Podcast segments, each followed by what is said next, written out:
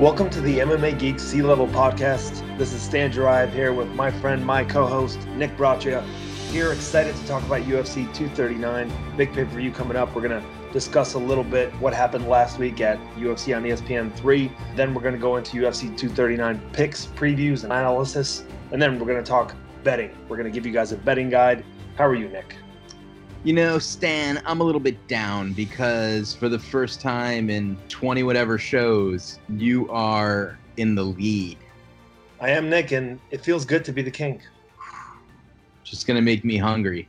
I've got to go back to the drawing board, talk to my coaches, regroup, and get my belt back. I never thought about switching game plans, Nick. I'm not prepared for this. Can we record later, maybe? Nope. Get in the cage, kid. All right, let's do this. I, am excited, Nick. Yeah, I'm, I'm in the lead. Uh, last week, uh, we actually had really good picks. The both of us did. I think we went either nine and two or ten and two. Yeah, we had identical picks, which is why we did the playoff based on specific round and type of finish. Right. We ended up being right about a couple of these bouts, pretty spot on. And and the one differential was that I changed my pick to Demian Maia by decision rather than Demian Maia by second round submission. I just felt like if Maia wasn't going to finish in the first round, then Rocco Martin was going to be able to run out the clock as Maia gets more and more tired in that second and third. Yeah, and he almost got that position, but he just couldn't secure it. He couldn't lock it. Uh, he didn't seem like he had enough strength, really, uh, to do it. It, it, didn't seem to me that uh, Martin had remarkable defense. Uh, it just Maia just couldn't get it done. I do think Rocco Martin is actually listed as a black belt. Um, he's certainly not anywhere near Maia's league, but also you, you got to say the guys that Maia tends to submit in that first round, they're not uh, they're not considered black belts. I don't think by any means. These are purple and brown belts in jiu-jitsu that are probably awed by him largely. And Rocco Martin, I I believe he genuinely believed that he could and needed to win this bout. Unfortunately, he couldn't pull the trigger uh, in the right times. He couldn't defend those takedowns. A tough loss for him. But uh, still, I think there's a lot to look forward to, uh, especially once Demian Maia retires. I think he's a guy that can knock off so many prospects. Rocco Martin just became another one of those guys. Correct, correct. So let's talk about the highlights from from last week's card before we get into what I'm sure will be uh, interesting and potentially very different picks for the big Fourth of July card. 239. The UFC always coming through with a giant action-packed, stacked main card. Um, really, twice a year they they go uh, they go for the jackpot. Fourth of July and right uh, between Christmas and New Year's uh, seem to be where uh, where they put the muscle, and it's a it's really a, a great one uh, this weekend. But uh, Francis Ngannou the Nigerian is he the Nigerian? No, he's not the Nigerian nightmare. That's Usman, but Ngannou is also from Nigeria, correct? Yes. Yeah. Um, he got that first round knockout as expected, except Nick. I don't think it was. He didn't really get to land a clean shot. I think he kind of uh, Junior Dos Santos just threw this wild overhand right, like uh, foolishly. Uh, ended up spinning out of position because I think he was so scared of the counter. Ended up with his back to Ngannou, who just swung wild, uh, swung big caught him with his forearm, and uh, Dos Santos got hit, but not really very hard. Uh, you know, not hard enough to be out all the way. He just kind of fell to his knees and covered his head, asking the referee to stop the bout. It's unfortunate, man. I think Ngannou's getting that Tyson effect where guys are having a lot of trouble uh, mentally being willing to go in there, knowing that they can be separated from consciousness in an instant, and very likely to be with just one shot. What's very so I thought that obviously Dos, San, uh, Dos Santos overcommitted, way overcommitted on that shot, ended up in a poor position. But the great irony of Francis Ngannou is you'd think this is an amazingly marketable fighter. We can cut incredible highlight reel, uh, we can, uh, highlight reels, um, and sizzle packages for him. But you look at his Cain, his Cain Velasquez KO, his second uh, Curtis Blaydes finish, his Dos Santos finish he grazes people and they go you know and, and, they go out and or he's quick or he hits them from a weird angle. The only knockout he has um, in my opinion that's a real highlight real finish especially for a knockout artist who hits so hard is Overeem. Um, he's just he just barely touches these guys or hits them you know glances clips and, and they go down. Now that said um, the shot, you know, so Santos was off balance. Um, the shot kind of dropped him, but those ground and pound shots were vicious. and he was put and Ngannou was putting a lot of power uh, behind them. Yeah, and, and for good reason. Again, Dos Santos didn't need them. It's it's unfortunate seeing him kind of go down like that. I just feel like he didn't really he didn't he he decided that if he's out of position one time, if he gets hit one time, it's all over and and then he kind of made it a self-fulfilling prophecy. It's a shame. Uh, I think he actually could have survived that first round with the right game plan, but lunging oh, him with an overhand right against Francis Ngannou and giving him every opportunity to counter you. Yeah, he threw, a, he threw a haymaker. It was it was as the last time we saw a fighter of that I could say that caliber, that pedigree, that reputation, um, charge and miss and and end up in a really stupid position like that was probably Ronda Rousey against Holly Holm. And when, and you know what? I thought you were actually talking about Werdum against um, Dos Santos. Yes. Yeah. Oh, was it Dos, right. No, uh, it wasn't Dos Santos against Stipe. Oh, he literally lunged in with his chin right. and Stipe caught him. Yeah, he did. He did do that. You're right. But you're uh, right. Also with Ronda he and ended up back. well, Ronda ended up their back to Holly though, which uh, uh right. uh, and that wasn't the finishing shot, but it came right. It came very shortly before the the finish. Um, night for Junior man, and this is like the second fight in a row that Francis Ngannou beats one of my favorite fighters. The last time he actually cleanly knocked out Cain Velasquez, it didn't look like it, which sucks. Cain just kind of uh, got got hit with his clean right uppercut, and the camera, like no camera angle, shows it to you cleanly enough to be convinced that that's what happened. And yeah, just kind of falls onto his own knee, and it doesn't look great. You're right. It's, Highlight real wise, it's, it's really weird. The guy is you know, he's this murder machine, and he doesn't, aside from Overeem, he doesn't have any cartoon KOs. Yeah, it's it's actually fascinating. It's a, it's a great notice because I just looked through his record. You're right. I think Arlovsky may have been kind of a clean KO as well, but he doesn't really have a whole lot of clean knockouts. Guys are so afraid of him. He has a submission in there. He's got a bunch of TKOs, but Overeem was just a nasty, nasty, cold, hard knockout, and one that will play in the UFC highlight reels, I think, for many, yeah. many years to come. But yeah, Ngannou does does it again. I, I, don't really see a whole lot standing in between him and, and a title at this point. I don't even know if I don't even know if Stipe can repeat that uh, performance because I really do believe Ngannou did, wasn't himself in that Stipe matchup. He aggressively pursued Stipe. He never does that, Nick. He never ever does that outside of that one fight. He aggressively pursued him in the first round, gassed out, and Stipe was able to take advantage after that. Um, I think Ngannou is probably just on the strength of his punching power. He doesn't need to hit you hard, like you said. He doesn't need to hit you. Yeah. I think that's going to be the January card. I, I, I, and the bummer is, I think Cormier is probably going to beat Miocic again. Which and then if Cormier and Cormier is not going to want any part of Ngannou, he's going to retire um, after beating Stipe, which will be the, the smart thing to do.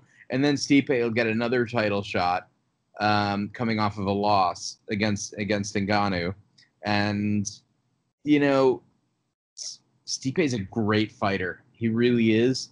He could fight the perfect fight and and beat Ngannou, but I'm I've got to go back and watch and see and look at his takedowns again and how clean they were because you can't even hold a leg and try to um, work a takedown if you don't get it really clean because he'll yeah. hammer fist you into oblivion. Like there's not this guy just t- t- he's so powerful, um, and he's in great shape.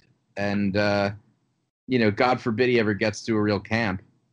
like, not only that, but I mean, we don't even really know that he's in great shape because he keeps finishing guys so early, right? Well, like, he I mean, he looks terrific. He looks leaner. Um, yeah, yeah, yeah, yeah. I do believe that, and for that reason, he may be even faster. He's, he's already pretty fast for heavyweight, but again, just a dynamic, heavy natural counterpuncher, and it worked out for him once again here. Uh, between the fear that his opponents uh, are, are kind of experiencing, the nightmares they're probably going through during training camp, and his actual power, that fear being for good reason, he's going to be a tough guy to, to defeat. I think it'll take a mentally strong, extremely durable, hard chinned uh, wrestler to to do some damage to the guy.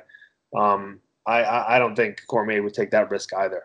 Uh, next yeah, up, Nick, next January, Ngannou will be champion by 2020 or in early 2020, and he'll uh, he'll hold that. I think he's going to hold on to that title for for a very long time. I mean, the question is what happens if uh, Jon Jones moves up, but that's a that's a show that we can do probably in the summer of 2020. Jon Jones will have nothing to do with Ngannou. Ngannou knocks Jon Jones out uh, probably in the first round. You think so? Absolutely. Ngannou, uh, Jon Jones will have absolutely nothing to do with that matchup. There's not a shot in heck. Absolutely not. No chance. We shall see. Um, so, uh, really quickly, uh, Joseph Benavidez um, scrapped hard in the first round, which most sites gave him. Um, I thought it was a, a, pretty close round. He got busted up a bit. Great work by the cut man. And then Benavidez just brought it in the second. Crisp combos, mixed it up, landed a nasty head kick. Uh, saw that that uh, Formiga uh, was stumbled, rocked on loopy legs, and Benavidez just went for the kill. It's great when you can uh, you can go for the finish like that and not worry about your cardio because your cardio is awesome he looked uh, he looked like a million bucks. I can't believe I've been watching this guy for 10, 12 years. Yeah, Joseph Benavidez is something special. He always has been. Unfortunately, he uh, was in his prime during the reign of Demetrious Johnson. He's free of Demetrious now, and he has a win, although uh, you know a somewhat controversial one over the current champ Henry Cejudo. Um, yeah, this is exactly the kind of performance you'd want him to have if he has any shot of asking for that Cejudo fight. He needs to press it hard. He needs to get on social media and demand it. He needs to make this into something that fans want to see, and that can really be a great way to actually bring back that flyweight division. So Cejudo, I think, you know, c- c- couldn't hurt with a, t- uh, a title defense in one division or the other, right? He's got two titles now. I actually think it's realistic he can defend both. Uh, Joseph Benavidez has a shot of beating the guy, if anyone does, I think, at 125. Um, and I would love to see the matchup. Uh, hopefully that will happen.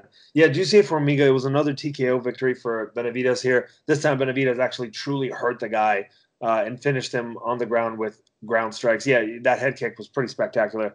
Benavides, Benavidez uh, I mentioned last week that he now trains with Extreme Couture, and I think that camp has really come together to produce some high level talent uh, to to really refine the game planning, the conditioning, um, and the sparring partners. I think those, those are some of the major kind of ingredients for uh, a really solid fight camp, and they have it. Benavidez is one of the guys that are showing um, showing the fruit of that labor. Yeah, Next, I also think it's worth noting. Well, it's also worth noticing that he had that recent loss to uh, Sergio Pettis, which was a very close fight where Benavidez didn't look quite himself. Aside from that, four losses: two to Mighty Mouse, two to Dominick Cruz, and one of the Mighty Mouse decisions and one of the Dominick Cruz decisions were split.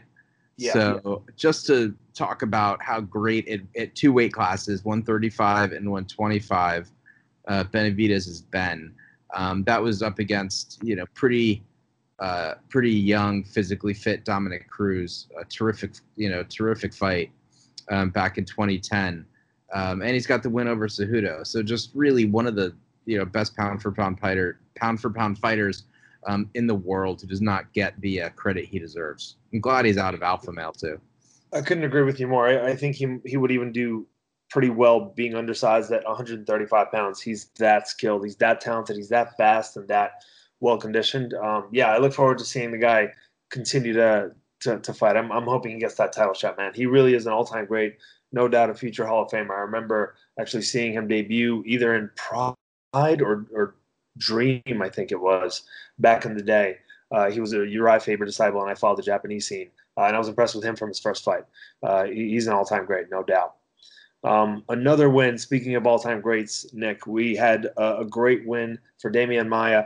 And I say great not because it was the most spectacular fight ever, but he did it again at age 41 or 42. He beat another young up and comer that, you know, lately has been looking pretty darn solid, who's been putting guys away, who's been who's been uh, dominant in some of his victories over some high level talent. Demian Maia does it again. He, you know, essentially uh, the moment he was able to get his hands on Rocco Martin, he took him down and and took his back. Rocco Martin defended well enough, and then uh, that first round was clearly Maia's. Second and third, Maia was getting more and more tired, but he got enough top position time in that second round before being kind of roughed up a little bit in the third round by Rocco Martin. But unfortunately, that's never really enough. Uh, you would think one of these days a guy can get a 10-8 third round against Demian Maia. Hasn't happened. Demian Maia gets another victory, and I think he's only one win behind, or maybe two wins behind Donald Cerrone when it comes to the most victories in UFC history. He's now surpassed Michael Bisping and Georges St. Pierre. Um, so really, again, another all-time great, another UFC Hall of Famer who couldn't quite pull the trigger when he got the title shot, uh, or, or you know lost the opportunity here and there. But he's beaten really. He's got quite a resume on him. Demian Maia does.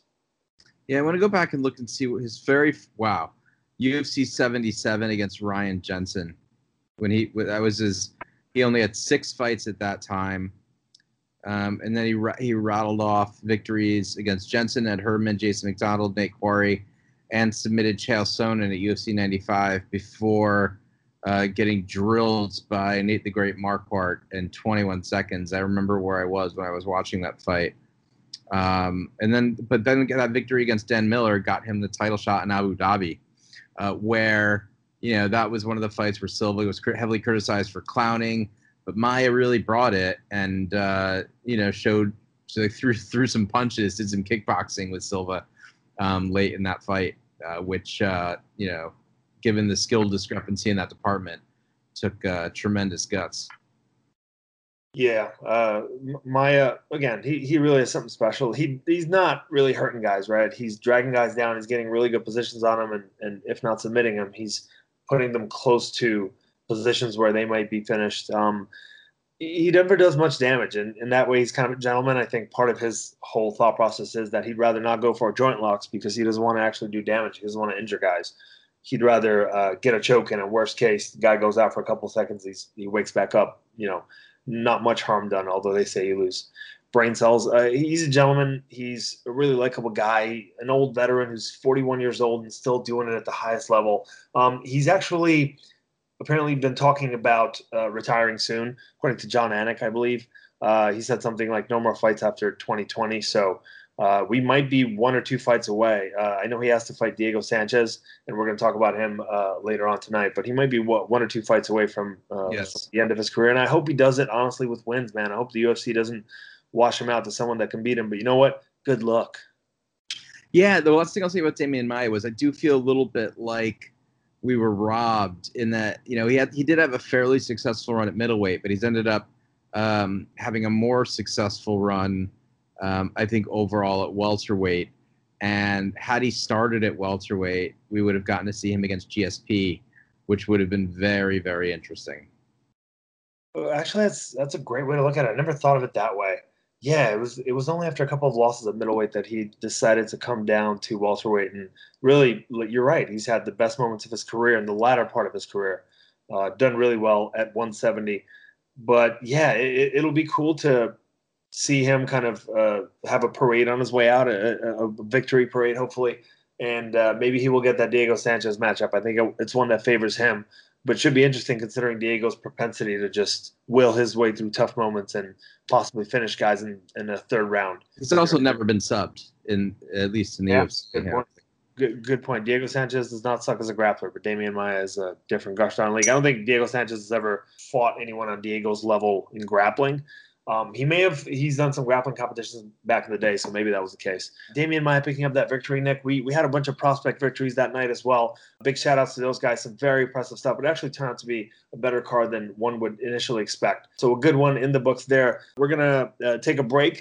And then we're going to come back and talk about UFC 239 Jones versus Santos. We're going to break down and preview that fight card. Following that, we're going to give you guys uh, all the info you'll need to know where to place the bets. We'll be back.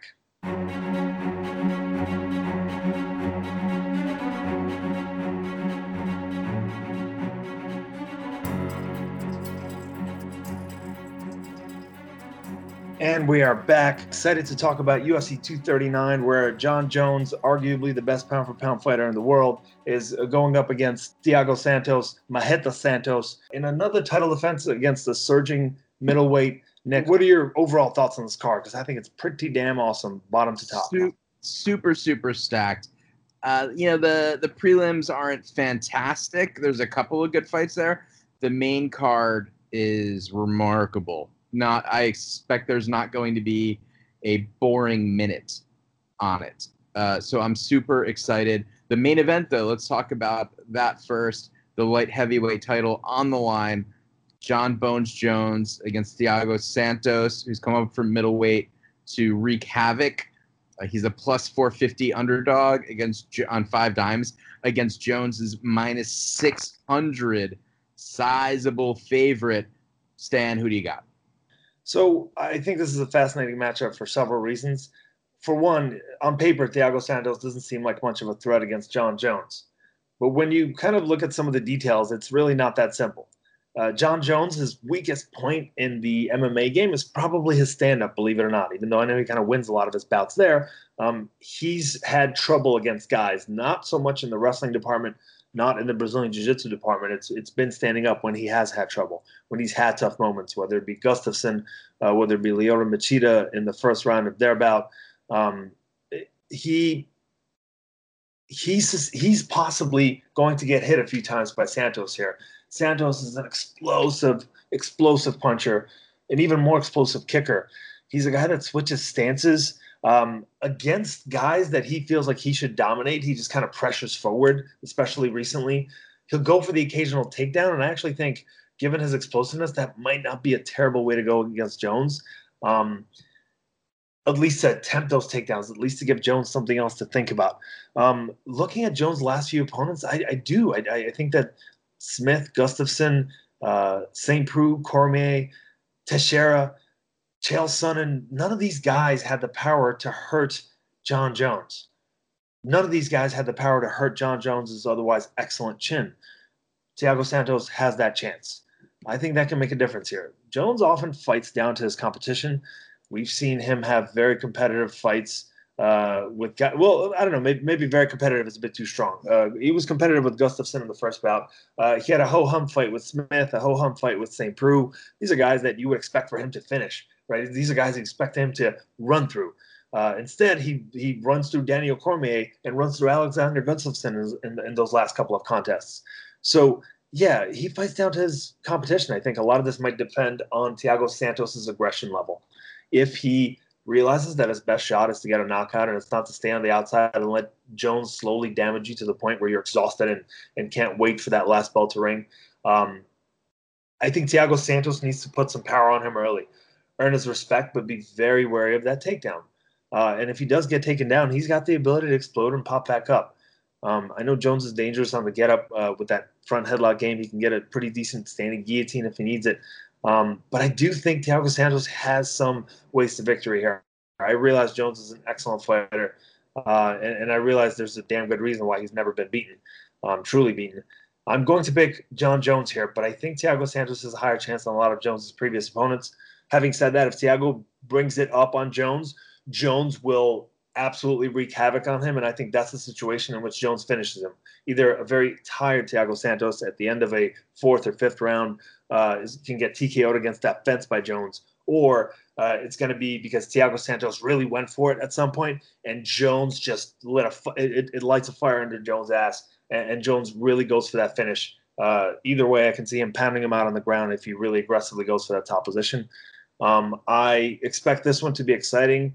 Nick, uh, I'm not sure I agree that every fight in the May card will be, though. What are your thoughts uh, on, on, this bout, Nick? Well, I agree with you that I think the odds are off. I think uh, Thiago Santos should be closer to a, a plus 275 rather than a plus 450, and Jones um, minus 600 just seems a little aggressive. I think you know something like a minus 350 uh, sounds better. Um, I think that even though against Jan Blachowicz, uh, Thiago Santos showed more patience um, and very skilled striking. And I, I, Jon Jones just figures guys out, and I think he's playing chess while most are playing checkers. And he's even able to outmaneuver and outthink another chess player like like Daniel Cormier, who's extremely crafty. And I disagree that uh, with you that other guys that Jones has fought don't have Santos' power. I think uh, Cormier is knocked out heavyweights. I think he's got lots of uh, thunder in his fists. I think uh, you know Rashad Evans, uh, OSP. Those are those are powerful guys who can catch you with a shot or an elbow, um, or a forearm. So I think that, or Anthony Smith uh, is a guy is a guy that, that hits really hard. Again, as good as Santos is, he doesn't. He's not. It's not like he's Ngannou. He doesn't have a lot of like walk away uh, KOs. He has a lot of brawls. He has a lot of uh, smacking guys. Um, like didn't he? He fought Eryk Anders, didn't he? And smacked him around a bunch. Yeah, it was back and forth. It was a war. Yeah. Um, I I think that Jones is just craftier, and that he he's going to get an what I predict is in the uh, probably the second or third round. Um, Jones gets some kind of uh, waist lock or body lock, ends up on top of Santos via trip, and uh, catches uh, a finishing choke in the in the subsequent grappling and sprawl exchanges. I'm sorry, in the subsequent scramble. Uh, that's I think that I think that Jones is going to win this fight by submission in the second or third round. Um, I I think Santos has a, a, a, striker's chance. I just don't I don't think he's the he's the craftiest or savviest guy uh, who's been in there. And unless Jones makes a a really catastrophic mistake, I I think it's uh, I think it's unlikely, not impossible, uh, but unlikely. Yeah, Jones is a master at keeping guys at the end of his reach, and I think he can do that with Santos. But I can certainly see if Santos pulls the trigger and isn't awed by Jones, I can see Santos exploding, covering that distance, and, and getting him a few times. Again, Jones's chin is excellent. We've seen it time and again. I'm not saying Thiago has a high chance, but he's got a, a higher chance, I think, than some of those other opponents, even that you mentioned. It's his level of explosiveness. It's the fact that it's not just his punches, his kicks, his spin kicks, his spin punches um, and he can do just some damage from up top too. Not that he'll likely be able to against Jones. To be fair, just just remember the ease with which Jones dealt with uh, Vitor on the vitamins, and I think I think Vitor on the vitamins is a more much more dangerous and talented fighter than Thiago Santos. I totally agree with you. That is the last guy that Jones fought that is about as dangerous, but Vitor is uh, notably smaller. He's no Thiago Santos, even on steroids. Uh, just overall size wise, he might be explosive. And he did. Vitor came the closest ever to finishing Jones with that fully extended armbar. Uh, yes. Until, until, Vitor's lack of mental strength uh, essentially made him give up the damn thing. He was about to win that fight. You won't think that you don't think that Daniel Cormier, a guy who finished Rumble Johnson twice, is dangerous. Oh, he's he's he's not dangerous against Jones, no sir. Uh, he can he can hit Jones. He can explode in like Thiago Santos has the potential to if he comes in with the right game plan and with ATT behind him. He might, uh, but no, no, I don't think Daniel Cormier is this dangerous. No, he, he'll he'll submit Rumble Johnson, who I mean, you know, is himself a mental midget. He, uh, he was afraid of Cormier like everybody else was afraid of Rumble Johnson. I he it, went in and clinched Cormier intentionally multiple times, allowing Cormier, like right after hurting Cormier, he clinched with him and giving Cormier the opportunity to get a takedown. And the only way that we've seen Rumble Johnson lo- lose, really, I think the only way is by rear naked choke And that's exactly how uh, Cormier got him. It's impressive still. Don't get me wrong, but well, I would call him dangerous against uh, Jon Jones. Yeah, I mean he's also a guy that knocked out Stipe Miocic, which yes, that it, is very impressive. At heavyweight, uh, I think he could get that done weighing 260 pounds. Right, right. At 205, it, it wasn't the case. Okay. He didn't have that kind of power at that division.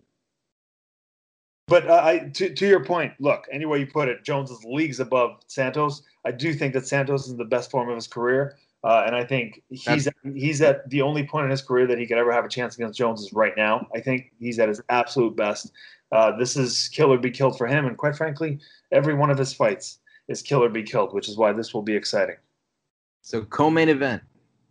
Yeah, we've got Amanda Nunes, the UFC 145 pound world champion, she is the UFC 135 pound world champion. She beat Cris Cyborg by first round knockout, has a winner, two wins over Valentina Shevchenko.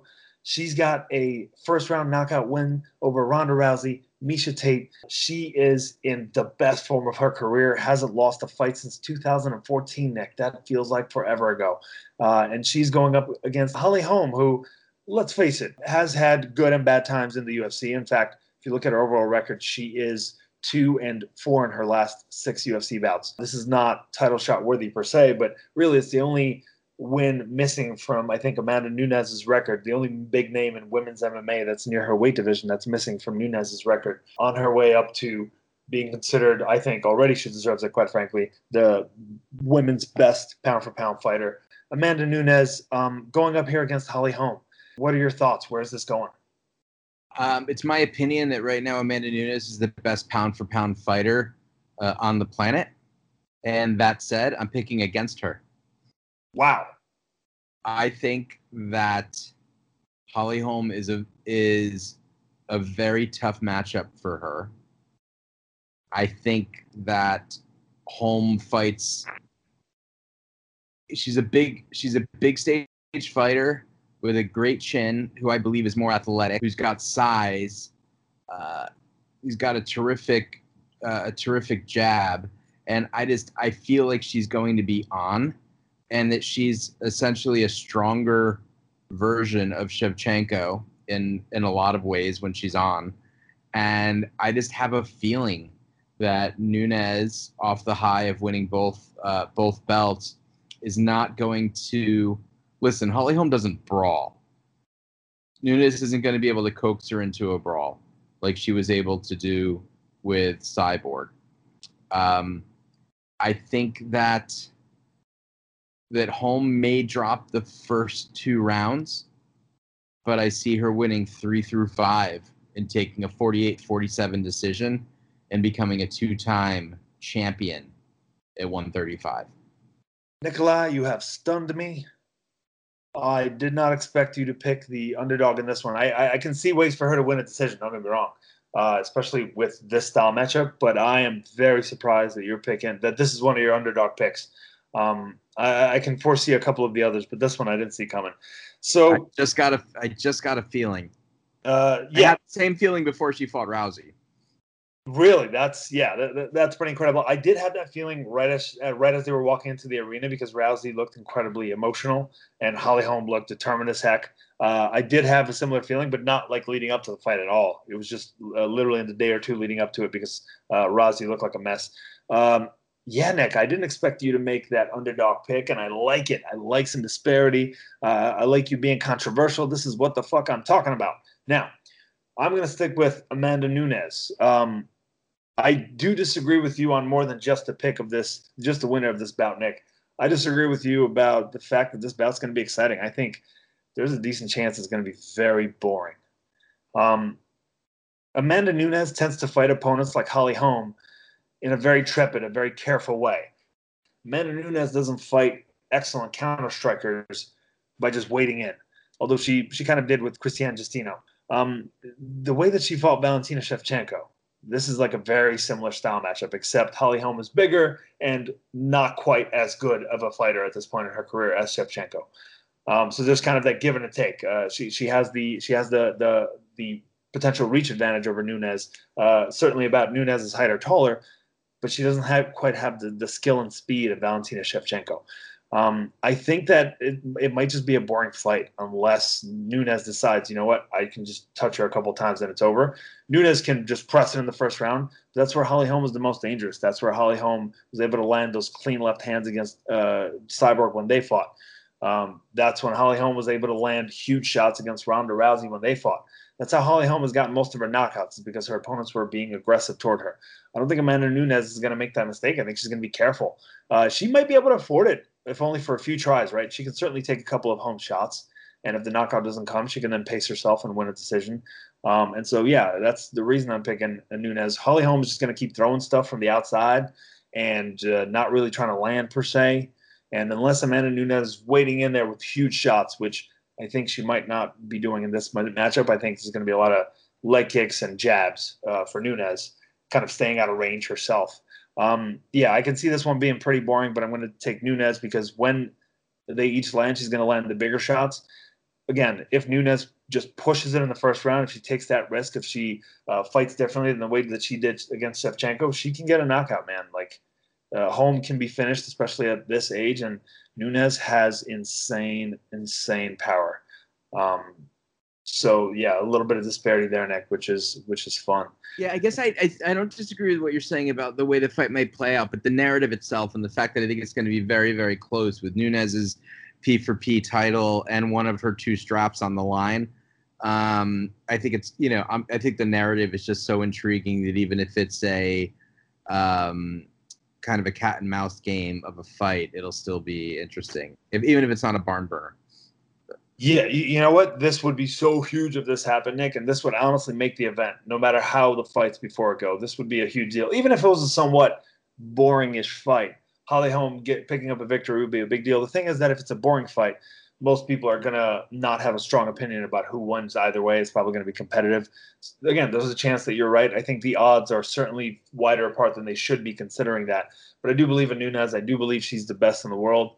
Uh, and it's funny, you're the guy that declared her the best pound for pound fighter on the planet. Do you expect Holly Holm, who's two think, four in her last six, to beat her. I think that I think that I think that she is. I just think that uh, styles make fights and weird things happen, and the margin, you know, the margin for error having an off night at this level is uh, is not, you know, is what it is. And I just I, I've always been a Holly Holm fan but I just I could see her. I might be completely wrong. I just have a feeling that the new the, the best Nunes is not going to show up, and the best Holly Holm is. I, I like it. I, I, I like the disparity there, Nick. Um, so next we've got Funky Ben Askren in his second bout since winning a very strange and controversial fight UFC debut at 34, 35, 36 years old, whatever he is, against Robbie Lawler, um, is taking on game red Jorge Masvidal, who looked just uh, vicious in his fight against Darren Till and has been uh, fighting with supreme skill and confidence. Really has picked up the mantle and become, I think, in the eyes of the fans an honorary Diaz brother. I feel like all the people who are Diaz brothers fans, who those guys, you know, Nick hasn't fought in like five years or something. Nate hasn't fought in uh, three, two or three.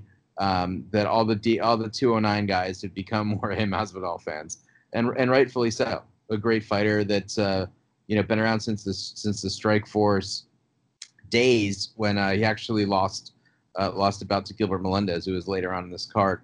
But uh, very, very interesting matchup. Uh, five times has Bennett is the favorite, minus 225, and Masvidal is a plus 185 underdog. What do you think, Stan? Yeah, I've I've really struggled with this one in particular more, I think, than uh, more than most of the other bouts on the card. I can absolutely see pathways for both guys to win. A lot of it uh, actually might fall down to what the judges value more. Are they going to value George Masvidal's damage that he's able to do from some range, while Ben Askren just literally lumbers forward, taking big shots as he literally reaches his hands out, grabs a hold of George Masvidal's kind of uh, above the elbow tricep area, and just literally pulls himself in to George and attempts to take us back or or, or, attempts to put push him up against that cage to to drag him down to the floor, Tends to get that headlock position. He's he's got this extreme expertise in one category the thing is that he's been fighting a bunch of guys that are just not on the same level up until he came to the UFC. Actually, back in Bellator, he fought some really high level uh, guys that ended up being some pretty high level fighters, but they weren't quite ready, I don't think, at the time. And since then, he's toiled in ONE FC, where he's picked up victories over random European fighters and Shinya Aoki, uh, I think, a couple times. Robbie Lawler isn't exactly at the upturn of his career. He's not at his best point and he hurt Masvidal pretty bad. Uh, I'm sorry, he he hurt Askren pretty badly in the first round of their bout. Um, I still don't believe that Askren, tru- Askren truly won that bout. Uh, it was essentially waved off by the referee. And Robbie Lawler's not exactly at a good point in his career, and he almost murdered the man. Now, having said that, Ben Askren looked out of shape in that fight. And I mean, even for Ben Askren, he looked out of shape. He looked particularly pudgy, not just kind of a dad bod, but pudgy. He looked he, looked like he'd been eating donuts that morning, and I heard that he had been. Um, he looks in shape this time. I saw the embedded episode one, I believe, uh, him arriving at the airport. He just looked more in shape, actually, about as in shape as I've seen Askren in a long time. Um, I do think George Masvidal has the skill to win this bout. I think he's got the knockout power to finish uh, Askren, who actually has an excellent, excellent chin. The man's incredibly durable. And it's really like if it's not for that knockout, which isn't likely because of that excellent chin of Askren's. It's going to come down to decision, and it's all going to depend on whether the judges value Askren uh, having some positions, uh, holding on from up top, um, or if they're going to value George Masvidal doing damage. I'm going to. This is literally a coin flip based on what who the judges are and what they're going to value that night or what mood they're in. I'm going to. I'm going to side with Masvidal, um, just because I think he's going to do damage, and at least that's what I value more. But I wouldn't be terribly shocked if Askren, uh, you know, just kind of grinded and grinded his way to a slow-paced decision. Uh, I think skill-wise, George Masvidal is in a different league, and I know I said that before his last bout against Darren Till. Uh, I said that he was skill wise quite a bit above him, and that he can win the fight if he really tries to. I just feel like I just feel like this matchup is risky given the uh, given the judging. What do you think, Nick? I have. Uh, I'm going to agree with you, and I think that Masvidal is going to win this bout, but I think he's going to knock him out. I hope you're right. I think Jorge. I think Jorge Masvidal is going to be able to avoid the takedowns he did a really good job um, with Demian Maia's wrestling. I know Askren's on another level, but who does Jorge Masvidal train with down in Coconut Creek, Florida? Another Cuban gentleman by the name of Yoel Romero. I'm familiar. What's that? I'm oh, familiar. Oh, you're unfamiliar. You're unfamiliar with him. You, you know who the wrestling coach is down there? Who's that? King Muhammad Lawal. So Masvidal had I mean he's he's down there with those guys. Askren's at Duke Roufus, Grabassin around with CM Punk. so I I'm not of course I'm not there. I don't know who you know, I'm sure he trains with great guys. I'm just saying that I think Masvidal is going to be ready for everything and that he's going to touch Askren a lot and the accumulation of the violence that he's going to execute is going um, I he may not knock he may not knock Askren out, but he is going to um, assault him to the point where he is considered defenseless by the referee, who steps in um, for Funky Ben's own protection. As much as I enjoy the idea of Ben getting knocked out, I actually do kind of like the guy for his personality, just not for his oh, yeah, me too. So much, uh, but uh, but I will oddly enough enjoy seeing him get knocked out, especially by George Masvidal, who I think deserves the kind of notoriety that would come with this, you know, with a big victory like this on a big card like this in the third fight down yeah. from a couple of title bouts. So yeah. Now, uh, ask, now just answer right. this for me. Askren and Woodley are close friends, though, right? Yes, they are, and, and again, we've seen that Woodley's not exactly, uh, you know, he, he's not exactly everything that he was advertised to be. He's just a a, a low output yeah. power puncher who. But he's another AT. He's an, I mean, obviously he got he got ATT, terribly yeah. out wrestled by Usman, but uh, he is another, you know, he's another guy down there training with Masvidal. So you've got Woodley, Yoel Romero, um, and King Mo in the gym. Wait, wait, wait, Woodley, Woodley is a Duke Roufus guy almost exclusively. Oh, really? Then why? It's that's very strange. He shows up on the AT uh, on the uh, ATT website, like fighters page. Yeah, because because he you know he had trained with ATT up until that Robbie Lawler fight for the title. Oh, they just had they haven't they, they just haven't updated their site in a while. Well, yeah, I don't blame him because he's a former welterweight champion. I, I don't yeah, I know he's holding he's holding the strap on there. Sorry, I should I should have known that he was he was. I must have I just forgot. No, no, uh, no, no, worries. But it does give him possible insight into Masvidal because I would be surprised if Woodley and Masvidal hadn't mixed it up. Yeah. Okay. Um, moving on down the card. We have got Luke Rockhold going up against Jan Blachowicz. Uh, a pretty interesting matchup with Luke Rockhold coming up from 185 pounds, where he was once king. Uh, shortly after he was knocked out by Michael Bisping. Uh, since then, he is one and one with a win over Dave Branch after a couple of rough moments and a knockout loss to Yoel Romero. Um, coming up to 205, and a lot of folks say that he's had a lot of trouble making that weight, and that I wouldn't be surprised if his chin was affected by it. He's going up against Jan Blachowicz, who is uh, a gritty veteran who's actually really come into his own in the last couple of years. I think he took an unfortunate game plan against Thiago Santos. Uh, and it's not really maybe the game plan, maybe more the fact that he just kind of exploded forward without the thought of defense and let Santos counter him in the third round after being fairly patient up until then. Um, and he's going up here against probably the biggest name of his career, uh, if you don't count Gustafsson, maybe. What do you think of the matchup, Nick? It's a good fight. It's uh, really this all comes down to is does is Rockhold Rockhold either needs to improve his technique and not keep his head so high in the air and start tucking his friggin' chin, or his chin gets better at 205. Now, I don't know. I can't think of a lot of guys who um, who were chinny and then moved up a weight class and were less chinny. I may be uh, forgetting someone. How about Thiago Santos? I don't know that I would. You thought he was? Do you think he was? He was. Uh, he was chinny at middleweight. Yeah, I'd say, I'd say so. He was finished uh, almost. I mean, Dave Branch punches round one. I think it was a jab. That's right. That's right. Uh, Mousasi punches round one. I think that was also a jab, actually. Yeah, I just. But he, those were things he was running into, and he was fighting like a you know Yeah. like barbarian. Um, it could it it could be, but uh, you know, Blachowicz has some. Uh, he's got, got some pop. He hurt Gustafsson, right? He's uh, he's put some guys down.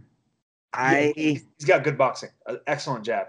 I I think it's a really really tough one to call. Um, but I I think I'm gonna go with him to uh, to catch Rockhold, and I think Rockhold uh, gets knocked out again. Yeah, that would be a rough go for Rockhold. I wouldn't be surprised if that happens if he retires, Nick. That could be really rough. Um, I don't blame you for having a hard time with this one. Actually, initially, when uh, starting to prepare to to do some research on this bout, my thought was that I was probably leaning Blachowicz. I expected his boxing to have the edge, uh, and his jab really is so damn solid. And I think Luke Rockhold, when it comes to his opponent's punches, makes a lot of mistakes.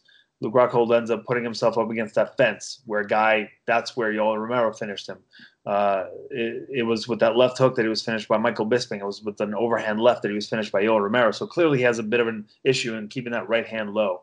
Um, I don't necessarily know that Blachowicz' left hook has enough power to knock out a Luke Rockhold who may possibly benefit uh, from a slight chin uh, advantage or, or, or, at least advantage over his former self. Um, it's been it's been uh, well over a year, a year and a half since he left. Actually, Yeah, he's rocked. He was rocked three fights in a row, either knocked out or rocked. yes, uh, but it's been a year and a half since he last fought. He took the proper time off in between, which I can appreciate as well. Um, for that reason, I'm gonna I'm gonna give Luke uh, enough of a chance to survive standing up at the very least because he is skilled offensively, right? But he does make mistakes. I agree with you.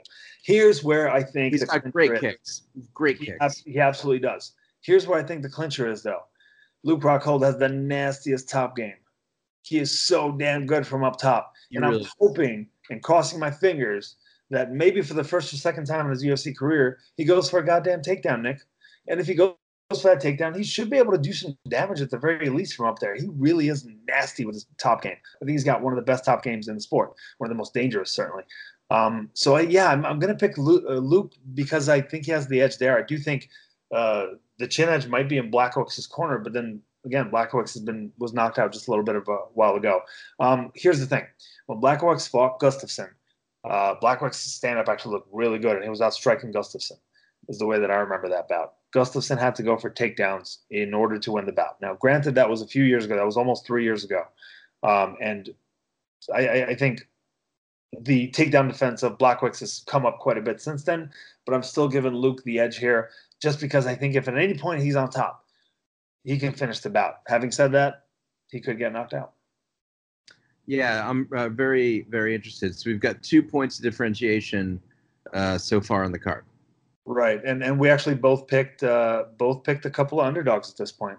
I've picked three underdogs so far. Oh yeah, you're right. You picked three. Is Luke? Yeah, Luke is a favorite. I'm actually shocked at how much of a favorite Luke is. Yeah, Blachowicz is going to be uh, one of my value bets later on in the betting portion of this podcast. No spoilers, Stan. No sir, no no sir, right. would never.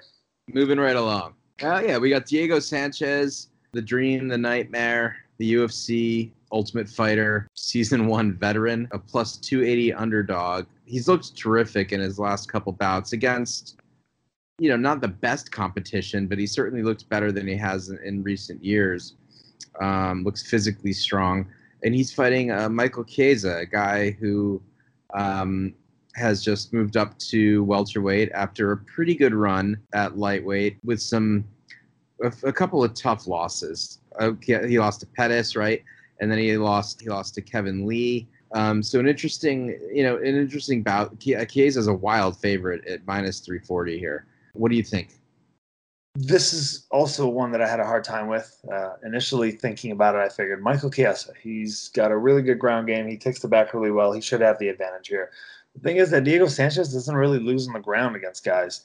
Diego Sanchez gets knocked out. His chin is not what it used to be. He's not as durable as he once was. Michael Chiesa is not really a knockout kind of guy. He's been improving his stand up to some extent, but he's not comfortable going deep. He doesn't have. He can't really set up uh, offense like a high level striker uh, like Anthony Pettis, for instance, can. Um, and his ground game is good. However, in a, in a situation where you've got two ground fighters going up against each other and one of them is Diego Sanchez, I think I might give him the edge. I actually think the biggest thing here that makes me favor Diego is the intangibles, the fact that he's got this fire within him. If you're not going to knock him out, he's going to keep wading forward and putting pressure on you, make you uncomfortable, taking you down. And Michael Chiesa, sooner or later, he's going to start to falter. He's going to start to lose some gas. His durability is going to start going. Uh, and I think Diego might be able to out hustle him and look pretty good in the very last few moments of that third round. Um, having said that, Diego's chin isn't what it used to be, and Chiesa's stand up is better. So Chiesa can very well land a land a knockout. I don't think a submission for Chiesa is likely, even though that rear naked choke is his absolute expertise. What do you think, Nick? What, so what was your pick then? Uh, my pick is Diego Sanchez by decision. Um, I actually agree with everything that you said. Um, I also picked Diego um, by decision. Wow, I, I, think it's possible that he gets a finish if he gets top position and just goes insane with elbows. Or uh, has gotten he cuts. I feel like that guy bleeds all the time. Um, so I could see this being stopped for a cut. Um, but I, something just tells me that um, Diego's been finding a way to win, and Kiss is one of those guys that always seems to be on the bad end of a bum circumstance. He kind of, kind of like Kevin Lee, a lot of the time, um, just sort of finds a way to lose. I'm not saying he's not mentally tough. Uh, it's just he just has he has bad luck, and I feel like uh, luck is on Diego's side this weekend. I, I like it. We're actually we, you, four underdogs. I got four underdogs on the main card. I'm picking. You are not messing around, Nick. If you are right in not even all these, but the majority of these, not only will you win, but um, but you look like a badass because these are you, you're getting more underdog picks than me, and I didn't expect that to happen for this one, Nick. I really didn't. Uh, fascinating style, uh, fascinating. Switch uh, up the game plan after uh, losing my lead. I like it, Nick. I, I like you taking some chances. Uh, we've got Gilbert Melendez going up against Arnold Allen next. Uh, I feel like it's a classic old guard versus new guard fight. Melendez has been on a bit of a rough hurdle for a little while now. Uh, he has lost, I believe, all four of his last bouts tough times for Miguel. I think he also had a steroid suspension at some point mixed in there in the last few years. Yeah. He, he got a big contract though coming out coming over from Strikeforce. Um, so you know, Gil got paid, but it's unfortunate that his prime years weren't in the UFC. Uh, I agree, but also maybe USADA had something to do with it. Again, this is a guy that did pop once he was under Possible. the stringent uh, or the more stringent policies of the UFC's anti-doping uh, USADA agency. Um, I also thought so, he, yeah. beat ben, he, I thought he beat Ben Henderson. Also, I thought Gil, in my eyes, Gilbert Melendez was the UFC lightweight champion. You, you know what? Fair enough. I thought so too. I didn't disagree with you, but that was over six years ago, Nick. He's not the same guy. He beat Diego Sanchez since then, and then went on a four four fight losing streak. It's been tough times for him. He hasn't fought in a couple of years now. Um, here's the thing, though. He does have the stylistic advantage on paper over Arnold Allen. Um, Arnold Allen doesn't have the best takedown defense. And Gilbert Melendez happens to, at least when he was in his prime, he happened to have uh, c- kind of combined that really well into his game. Uh, flowed from the striking into the takedowns, into that pressure, just constant pressure, whether he was standing or. or great, great scrambler. Great scrambler. Absolutely agreed. I don't think he has that anymore. I think the game has passed the man by. Um, and I think Arnold Allen is a, a really hot prospect to watch.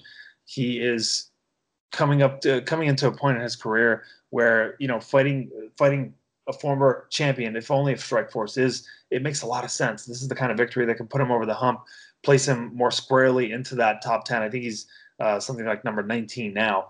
Um, kid, kid deserves a big fight. He's going to get it here, even though Melendez has poten- the potential to beat him by pursuing takedowns. I don't think he has anymore, not like he used to. And I think Allen's uh, Allen's fire, Allen's offense, and Allen's uh, pressure is going to take over, especially given the blueprint that was left by Melendez's last two opponents, uh, where his leg was basically kicked right off of him um, against Jeremy Stephens and then against Edson Barboza. So yeah, I expect Arnold Allen to do his thing here and win uh, a, a, pretty one-sided decision, especially toward the end. Uh, I agree with you completely. Tough one, Gil. Um, I was an early Gil fanboy.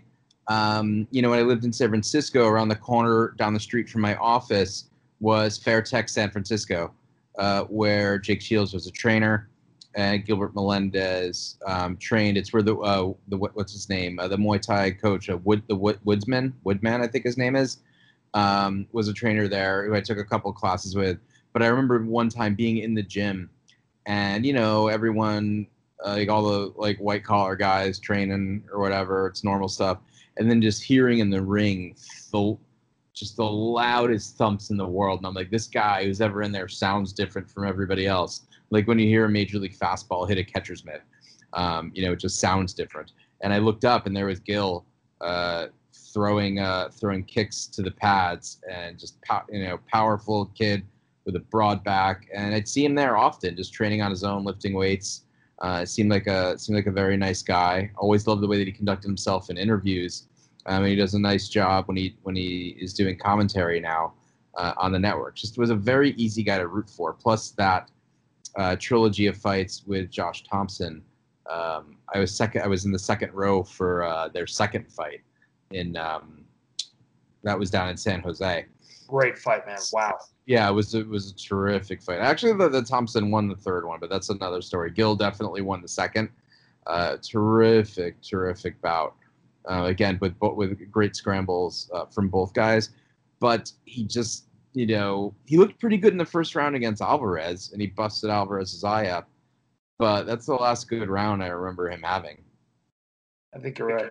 And uh, he just got pieced up by Jeremy Stephens, and you'd think that uh, Gilbert Melendez's style would, you know, would have uh, been enough. Um, knowing, you know, that Fra- that Frankie Edgar was able to implement a plan that basically you know, with the exception of one kick that he caught, neutralized uh, Stephens. And uh, you know, Gil's Gil's a terrific wrestler, great kicker, great top game. Uh, just really couldn't get anything going. Just you don't you know you don't think of Jeremy Stephens as someone who like essentially finishes guys with leg kicks, but he, he, that's exactly what he did to Gilbert Melendez. Um, so yeah, so I've got the same pick there. So next we've got Claudia Gadelha, who's uh, you know uh, seen better days against Randa Markos, who is coming off of a win against Angela Hill that I think a lot of people didn't expect her to get. Uh, who do you have here? Yeah, I've, I've I've got Gadelha. I think both of these fighters have the same issue in that they can start off looking really good and then taper down as the fight goes. Gadelha, even in that first round, should be the better fighter. She's not going to be dominated by Randa Markos on the ground, which is where Randa is really best. I think uh, maybe Randa, if her conditioning is up to par, uh, has a shot at maybe winning a third round, but I feel like she's usually tired then too. Um, I'm picking Claudia Gadelha, who I believe is training with uh, Mark Henry's crew in New Jersey for this one, which is a pretty legit team, and they don't usually have cardio issues. So I expect that she should be in better shape than usual at the very least after a couple of, I, think, a year or so off. Uh, I favor Gadelha in this one. Um, exactly the same uh, point of view as you've got. Um, in the next fight, we've got uh, Song Yadong is the favorite, coming off of a couple of victories against Alejandro Perez. Uh, who do you have there? I actually think both guys are really fast. The difference is that Yadong Song is explosive. Um, I think that he'll be able to handle Perez's pretty quick jab um, and counter with some big shots that'll get enough attention from the judges. Perez tends to win decisions that he doesn't even deserve a lot of the time but he finds a way to win. So I can see a way for him to win a tight one here, but I expect that Yadong's bigger looking, uh, looping, explosive, super fast shots will probably get the edge from the judges. Uh, I'm gonna go with uh, Perez here. Just uh, you know, he's a guy. He's got some. He's, he just has bigger wins. Um, I agree. So I couldn't agree with you more. Uh, I, I, agree on that he has better wins, but I think uh, Song is on his way up. I wouldn't be surprised if he gets a decision here. Uh, we did, I think, actually skip over one fight, Nick. Uh, Marlon Vera versus uh, Nohelin Hernandez. Oh, I didn't realize that they had found a, a replacement opponent. Okay. Yeah, he's he is a he is a recent replacement. Um, I, I believe he's mostly a boxer who got busted for drugs again. Yeah, yeah, that's right. Uh, I'm not sure. I'm not sure what it was this time. I don't know if we have details yet, but it, it is what it is. That, that is a drama show, if nothing else. Um, we do, however, have a fight here between Hernandez uh, and the always entertaining Marlon Vera. Vera's kind of hitting a stride in his career where he's looked really good in his last three bouts, uh, finishing Frankie Saenz, Guido Cannetti, and uh, Wei, uh, Wuliji Buren. Uh, these are not the best in the world, but they're pretty good fighters, and he's putting them away in the first or second round. Um, going in here against a, a, guy who's really has way less experience, but really, really good boxing. I think Hernandez actually has a shot here, but I think uh, Vera's varied uh, offense is going to win this one for him. I completely agree. Absolutely on the same page there. Um, Next up, we've got Jack Marshman going up against Edmund Shahbazyan. Uh, Jack Marshman is mainly a striker who's had a pretty mediocre record in the UFC. He's a big underdog to Edmund Shahbazyan, who is fighting under Ronda Rousey's somewhat semi-disgraced coach, uh, Edmund uh, Tarverdyan, I believe. Um, Shahbazyan, a big favorite here. Nick, who do you favor? Uh, I do favor Shahbazyan. I liked him a lot in his last bout. I did not enjoy Marshman very much in his last bout, uh, which was a win over, just split decision win over John Phillips. Um, he missed Wade. It was just an. Uh, it was just. A, it did not seem like a professional fight. Um, and despite his coaching, I like the way this has looked. So yeah, I'm going with him. I mean, minus minus 500 might be a little, um, you know, a little extreme based on Marshman's propensity to to get gifted decisions or just have ugly, weird fights. Um, he's even uh, he's minus 700 in, in some other, uh, uh, you know, on, on like bookmaker.com. But I think Shahbazyan's the, the clear pick. Yeah, uh, I, I agree that he's a clear pick. Uh, I do see Marshman, like Shabazian was exhausted in the third round of his last bout against Darren Stewart, and, uh, or I'm sorry, before his last bout. Uh, and he hasn't really been in the second or third round outside of that bout. So I could see Marshman possibly picking up a late TKO once Shahbazyan's really tired in the third. But even when he was tired against Stewart, he still went for it and got some clean takedowns.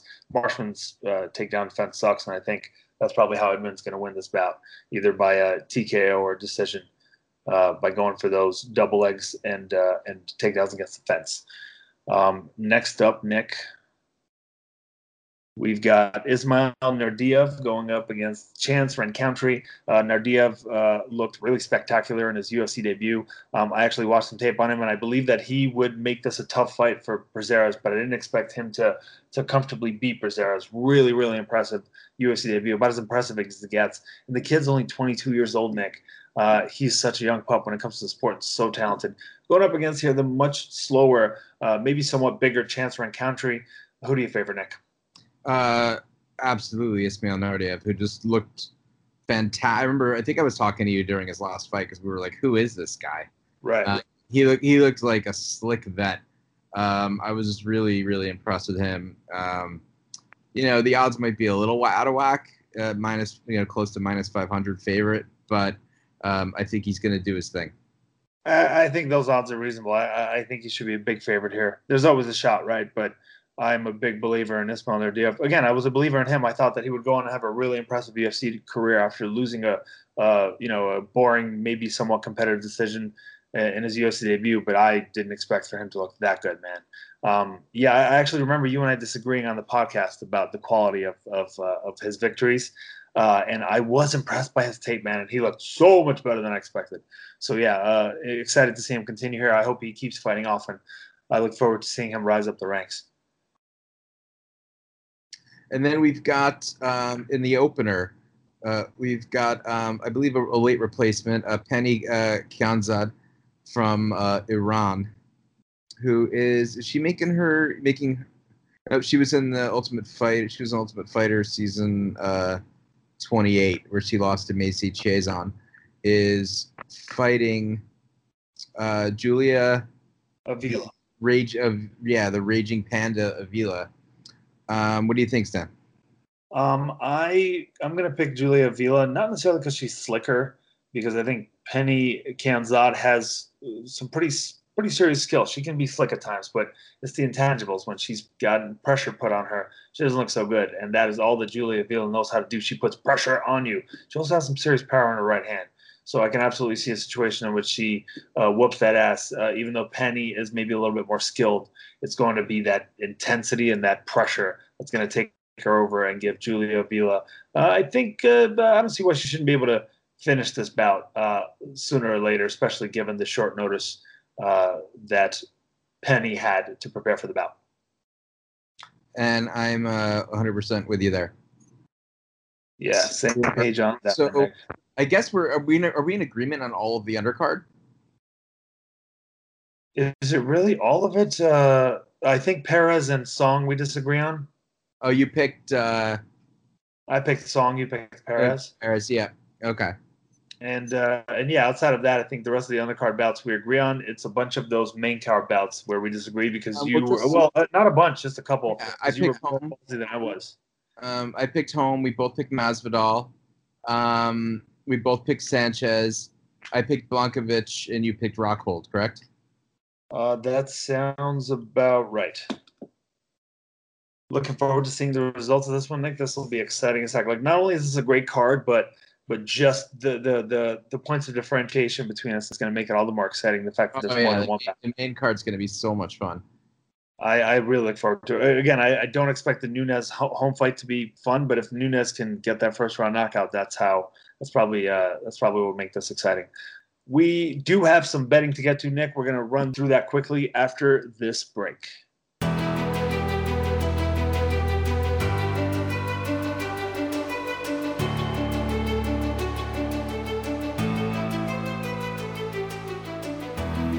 And we are back here uh, to talk about uh, the betting guide for UFC 239 this weekend. Actually, Nick, we had a pretty damn good week last week. Some of my best suggestions worked out really quite well.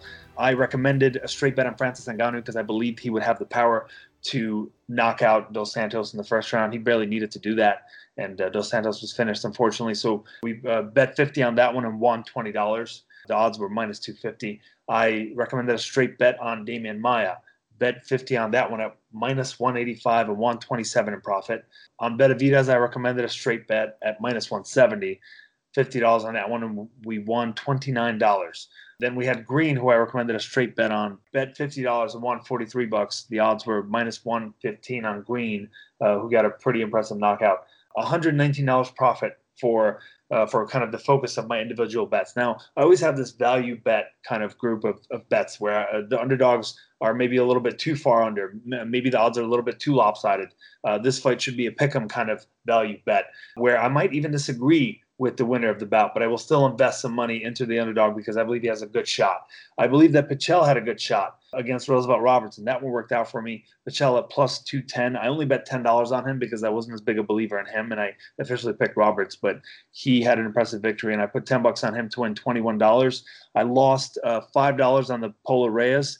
Uh, uh, I lost $5 on Craig. I didn't expect neither of these guys to win, but I thought they were worth it given the odds. I uh, I lost five dollars on Newson at plus 265. He actually looked good, as I said he would, but he couldn't quite reach Ramos enough, and Ramos stayed just a little bit ahead.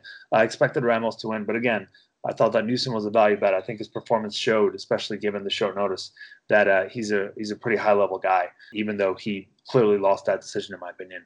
In this case, we lost twenty dollars and one twenty one, so we have a uh, one dollar profit. My parlays actually, uh, I had two. One did really well, and one bailed on me. My two parlays were Ngannou and Green. Bet uh, actually won fifty bucks on that one, um, and I, I, believe I bet 50 bucks and won 50 bucks. It's pretty close to even odds. And then I bet $50 on Ngannou and Whitmire in a parlay together. And Whitmire uh, unfortunately blew that one for me. So I lost 50 on that one. Uh, it ended up being a $31 profit on that section. A total profit of $150 uh, for that night. And I actually, uh, I was evened out the week before. And the week prior to that, we were, I think, something like $300 up. So uh, doing pretty well in the last few weeks here, Nick looking forward to laying down some bets on uh, UFC 239. Uh, and for this one, I recommend a straight bet on Jorge Masvidal. who at plus 185 I think is worth investing some money into, given the style matchup and given these odds. I I can see this fight going either way, especially given the judges and, and how they're going to value each of the fighters' offense. But I, I do think at plus 185, this is a damn good value, and Masvidal is worth putting 50 bucks on. Uh, Diego Sanchez at plus 290, give me that all day against another grappler. Um, I do ha- recommend a parlay on Gadelha and Avila, um, and I recommend a parlay on Song Yadong and Nunes. Now, Nick and I disagree on the Yadong and Nunes uh, fight winners, uh, but I do recommend a parlay on those two. I think uh, uh combined, they should give you much better odds than that minus 300 uh, territory. I'm also recommending some value bets. These are kind of minute, small dollar bets that I put down on some underdogs because in every UFC event, a few underdogs come through, every single one. So we're going to put some five bucks on Santos because he's plus 475 underdog and has a lot of power. Five bucks on Holly Holm at plus 305 because, as Nick said, she has a, a, shot at winning a decision. I think she has less of a shot, but again, it's a good value. I think uh, it's worth putting five bucks on her. Um, I recommend five dollars on Hernandez, who's going up against Vera. Hernandez is an excellent striker, and Vera doesn't really go for takedowns. So the question is, will Vera's boxing be enough? I don't think he has enough power, but he's worth putting five bucks on at plus 330. Those are my bet recommendations. Nick, you got anything for our listeners? Uh, yeah, I mean, I think, I think a straight bet on Holly Holm, um, and I would, I would, I would put twenty or twenty-five dollars um, on her to win that. And as a big underdog parlay that would pay off in a big way, um, Sanchez, which you feel confident about, and I would match that with another underdog uh, Jan Blachowicz uh, at plus 145. Um, do you have the calculator up, Stan? Can you do a little math on what a plus 280 and a plus 145 uh, would yield you on $50? And I have it. Give me those odds again, Nick. Uh, plus 280 and plus, plus 145. Plus 145. For a $50 parlay. That is going to give you, uh, you will win $415 if that Sanchez and Jan Blachowicz parlay works out, Nick. That could be a real nice payday. I think those are two very close bouts. Uh, uh, I don't disagree with that. I could see them going both ways, and that's a lot. That's a big win against 50 bucks. Yeah, uh, that is that is a huge profit to make on that one. I, I don't disagree with you. Um, it's a nice opportunity. Um, I, I, like I like you taking advantage of that one. I would actually invest a few bucks in that one, but I'm not taking one of your bets, Nick. Um, I do think uh, Holly Holm is is also again it's a it's a ballsy pick, but it's it's one that'll make you a legend, Nick, if it works out like you say it will. You mean when it works out?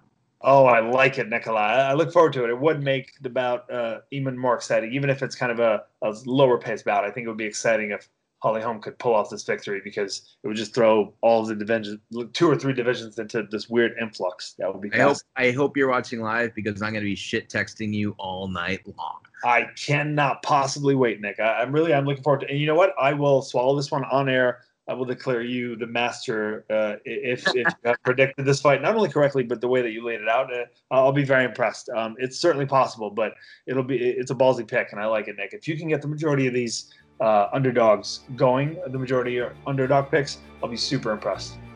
Oh, fingers crossed. All right. Uh, we will see you next week, everybody. Looking forward to that, Nicola. Have a great night, bud. Bye.